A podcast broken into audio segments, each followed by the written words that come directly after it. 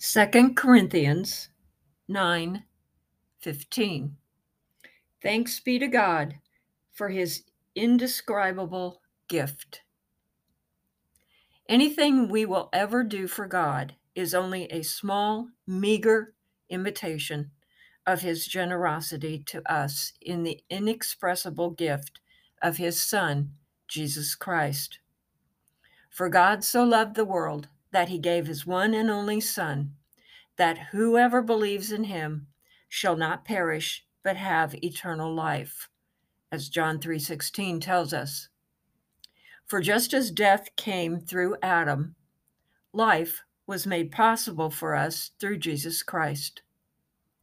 Or as Romans 5, verses 15 and 16 say, But the gift isn't like the trespass. For if many died by the trespass of one man, how much more did God's grace and the gift that came by the grace of one man, Jesus Christ, overflow to many? Today, let's all take a moment to thank God for his indescribable gift of his Son, Jesus.